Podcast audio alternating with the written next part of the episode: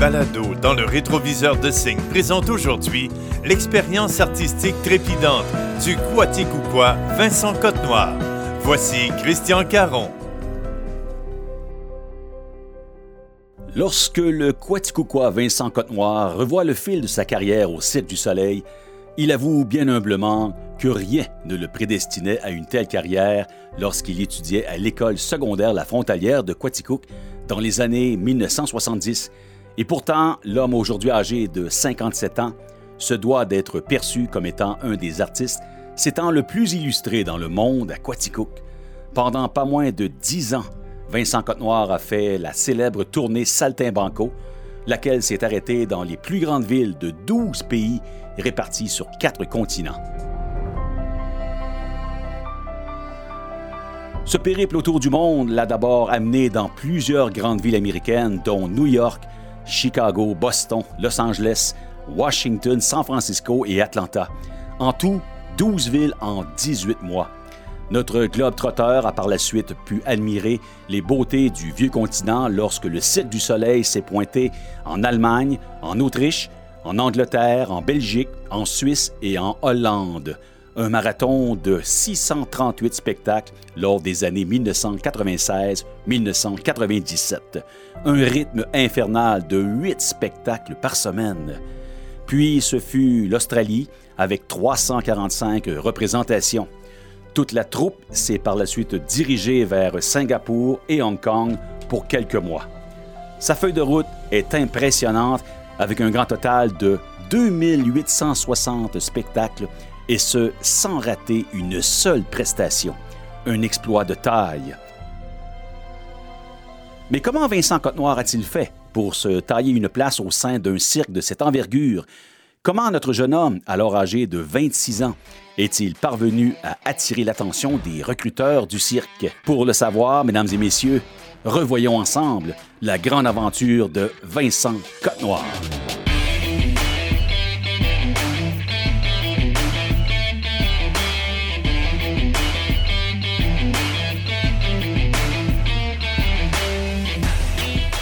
Vincent Côte-Noir revoit sa jeunesse, il s'empresse de dire qu'il était un enfant très réservé, très renfermé et passablement anxieux. Premièrement, j'étais très, très timide.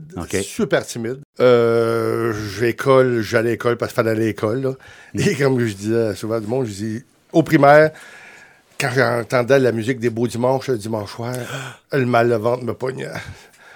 Si, si j'allais pas vomir, là, on a découvert que c'était les nerfs, uh-huh.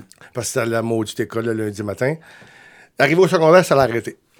J'étais encore timide au secondaire, pas mal, mais ça, comme là, c'est plus ouvert. Hein. Puis là, au secondaire, bon, plus de sport, plus. Il y avait plus de variété un peu. C'était plus libre un peu que d'être pris tout dans la même classe. Euh. Puis il y avait de l'art plastique, l'éducation physique, ça. Tout ce qui est manuel, euh, je me suis aperçu avec les années que c'était mon, mon, Plus moi, moi-même être avec mes mains, puis que, d'étudier les maths, puis la, chimie, puis euh, tout, le reste. C'est ça. Mais j'étais très timide. OK. Si je voulais en avant parler d'Atlas, j'aimais mieux me fondre que d'aller là en avant. Ah, l'enfer. Outre le côté acrobatique, Vincent réalise aujourd'hui que toutes ses expériences de jeunesse, sans exception, l'ont bien servi pour entrer par la grande porte du Cirque du Soleil. Et la première expérience fut celle qui lui a permis de sortir de sa zone de confort, de voir un peu de pays. Fait que je me suis ramassé, euh, il y avait le projet Katimavik dans ce temps-là, qui était assez populaire auprès des jeunes. Fait que je me suis ramassé dans Katimavik. Mm Puis là, je me suis dit, j'aime mieux aller là qu'être assis chez nous. Là. Euh, fait que je me suis ramassé là, on, voyageait, j'avais jamais voyagé de ma vie, j'avais jamais pris l'avion, jamais pris le train. Euh, je suis arrivé d'un groupe de 12 personnes, j'étais le 12e, 4 Québécois, 8 Canadiens anglais j'ai appris mon anglais, ben, j'ai finalisé mon anglais. Mhm. Et c'est comme une, commune, dans le fond. On, on, est allogé, nous transporter, une pièce par jour. Si tu t'as fait les neuf mois, on te donnait un bonus de 1000 pièces. Et là, c'est là que j'ai vu mon premier... Une fille avec moi sur une trampoline, elle a fait un salto arrière une journée qu'on avait de congé, on était allé à une école, il y avait une trampoline, puis je la regardais la trampoline. Elle, c'est une ancienne gymnaste. Elle me fait un salto d'en face. Oups. J'ai dit, wow, wow, wow, toi, il faut que tu me montres ça. Elle me dit, t'as-tu déjà fait de la gymnastique? Non, mais il faut que je fasse ça. Après 20 minutes, j'ai fait mon premier salto tout seul. Et là, j'ai dit, il faut que je le fasse au sol. Elle me dit, wow, calme-toi, là. Et j'ai pratiqué, pratiqué. Parmi ses expériences bénéfiques, il énumère le théâtre, il énumère également ses contrats d'amuseurs publics, principalement lors de différents défilés et auprès des enfants. Il parle aussi de ses joutes endiablées en basketball sur unicycle, de même que ses contrats sous le costume d'Atomus, la célèbre mascotte du tournoi Atome Pee-Wee de Quaticook. À un moment donné, euh, on, faisait de l'improvisation, puis là, on avait des ateliers à travers. Puis à un moment donné, il y qui me dit Coudon, toi, euh, on dirait que t'as pas de misère avec ça, de l'improvisation, puis au cirque, il n'y a pas de parole, hein? Oui. C'est du gibberish, hein? C'est du même ton corps. Puis là, de toi, Coudon, toi, t'as pas l'air de la Je dis Ben moi, j'ai déjà fait la mascotte, mes amis. Ah ben oui. Là, ils ont fait Quoi? J'ai dit J'ai fait une mascotte. On ne voit pas les babines aller, là. Tu as une grosse tête sur la tête. Puis tu, travailles avec ton corps. Puis là, j'ai réalisé que c'était ça. Fait que je me suis dit Ma petite job de, à Thomas, euh, dans les années 80, elle me sert aujourd'hui encore, là. Professionnellement, là. À Thomas, qui était ah la mascotte du tournoi Atome de Quatico. Oui. Je me rappelle, quand je suis revenu de Katimavik, c'est les années 84, je suis revenu en décembre.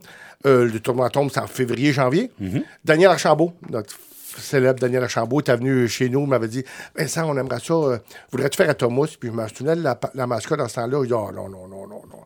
Il y a un plate au bout, une grosse tête dure, en papier moché. Je peux rien faire avec ça, tu sais. Puis il me dit non, non, on va faire un nouveau costume, on, on, va servir tes mesures, tu sais. C'est le Carnaval de Québec qui faisait la nouvelle mascotte. Oh. Je dis oh, là, tu m'intéresses. Et là, ça a déclenché un autre. Euh, Thomas, ça va déclencher un autre monde, là.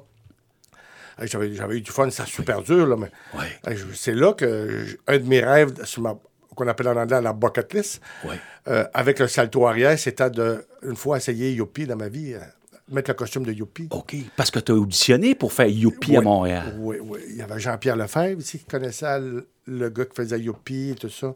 il m'avait dit Vincent, ils vont passer une audition pour le, remplacer. Mais là, moi, je fais comme c'est Montréal, c'est la grosse, la grosse machine. Je me rappelle, euh, j'avais monté à Montréal et euh, j'avais été passé l'audition. Sur 16 ou 18 participants, je suis arrivé troisième. Wow. Ouais. Le premier qui avait été choisi, il y a même peut-être fait une semaine, il est parti le deuxième, ils ont pris le deuxième. En tout cas, je ne sais pas comment ça finit, là. Mais moi, mon rêve a été réalisé, c'était de mettre le costume une fois dans ma vie. Et on avait passé l'audition dans la loge des expos. Oh, oui, le petit gars de baseball était impressionné là. Mais tu sais, j'ai pas fait tout pire, mais un de mes rêves s'est réalisé. J'ai porté le costume. Homme aux multiples talents, Vincent Côte-Noir a également été en mesure de se démarquer à la finale régionale Juste pour rire en 1987. Il y est allé sans trop d'attente, mais c'est lui qui a finalement été couronné vainqueur, ce qui l'a propulsé à la finale provinciale au Club Soda à Montréal. Euh, il y avait quelqu'un qui travaillait d'une radio à Sherbrooke qui me disait Vincent, tu devrais venir passer le concours euh, juste pour rire régional à Sherbrooke.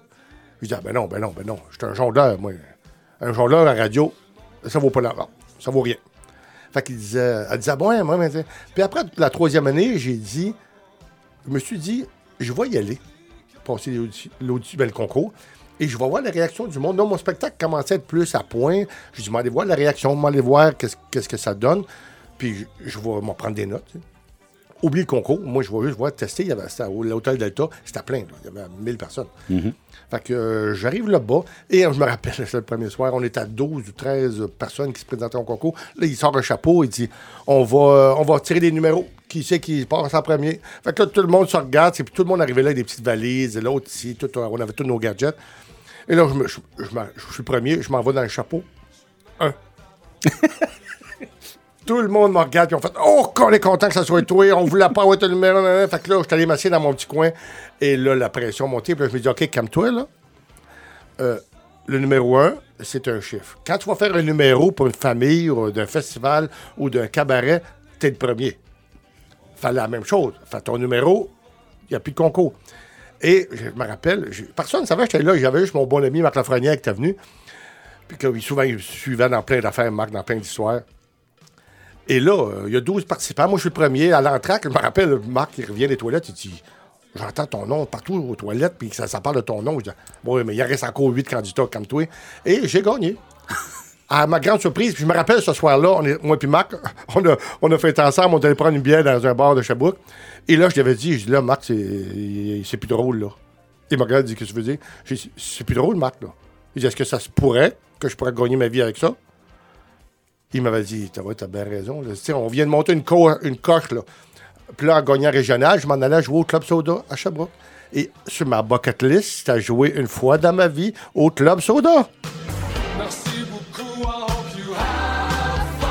Le Quaticoukwa a par la suite effectué des contrats d'amuseur public à la Ronde de Montréal. Il a par la suite tenté sa chance à l'École nationale du cirque.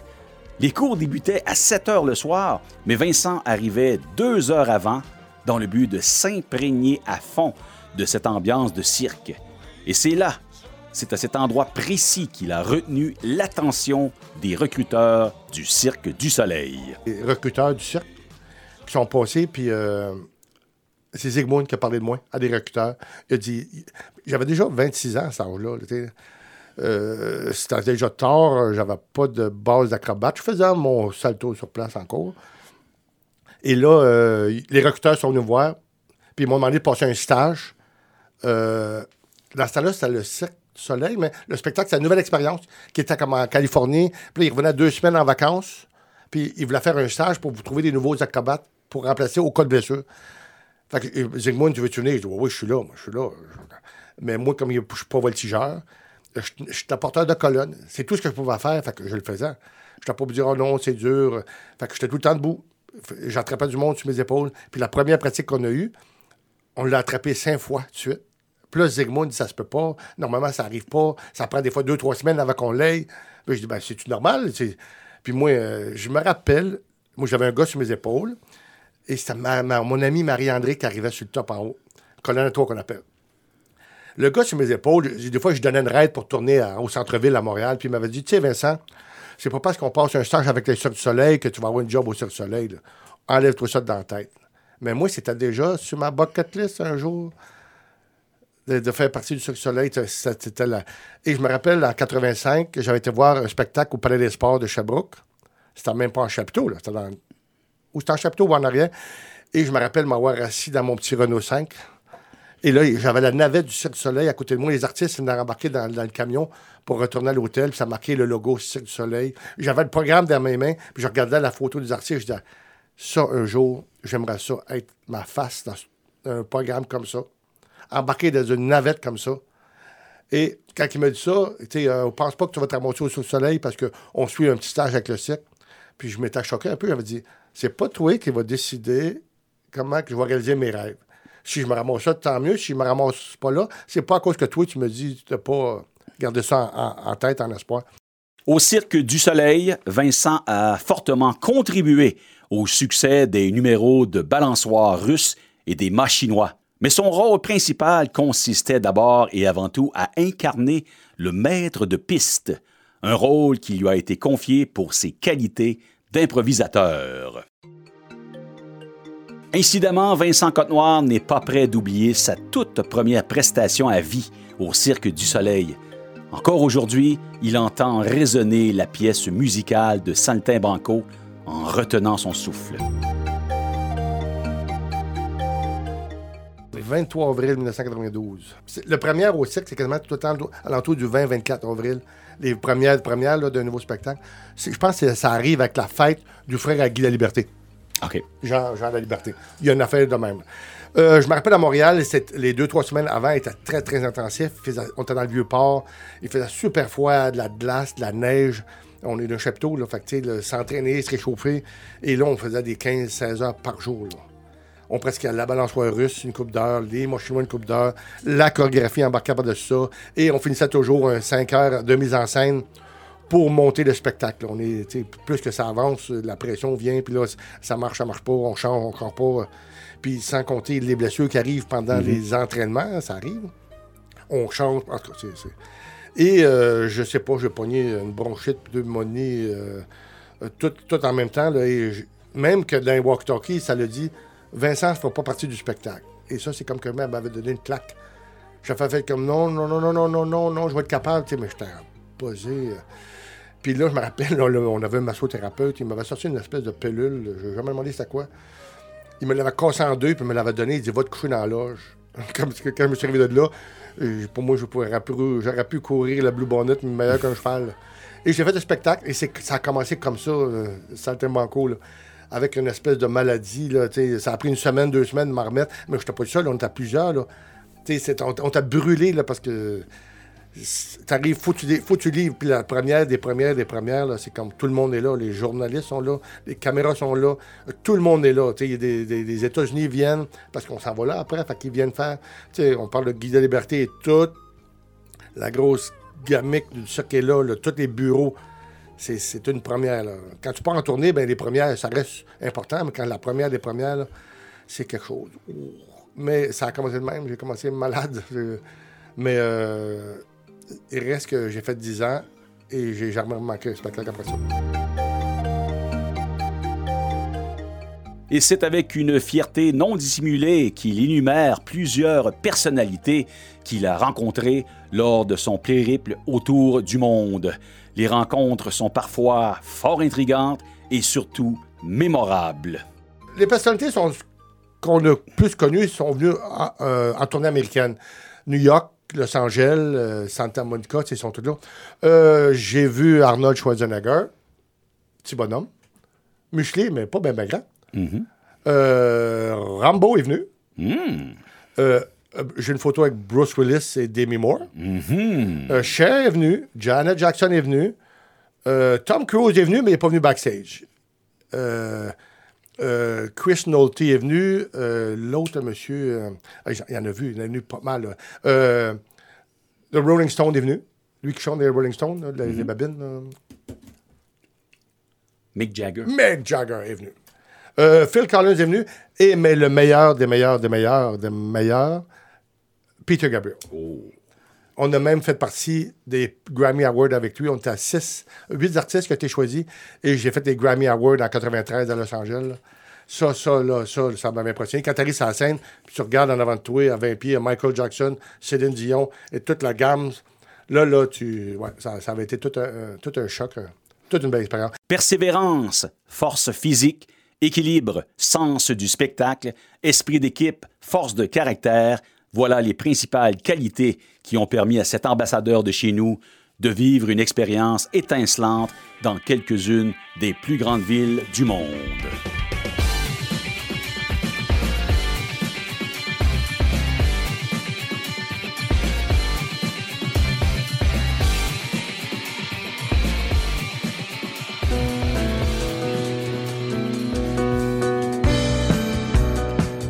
C'était le balado dans le rétroviseur de Signe. Invité, Vincent Côte-Noir. Narration, recherche et rédaction, Christian Caron. Réalisation et montage, Félix Laroche. Archives, Société d'histoire de Quaticook. Une idée originale de Signe FM 96.7.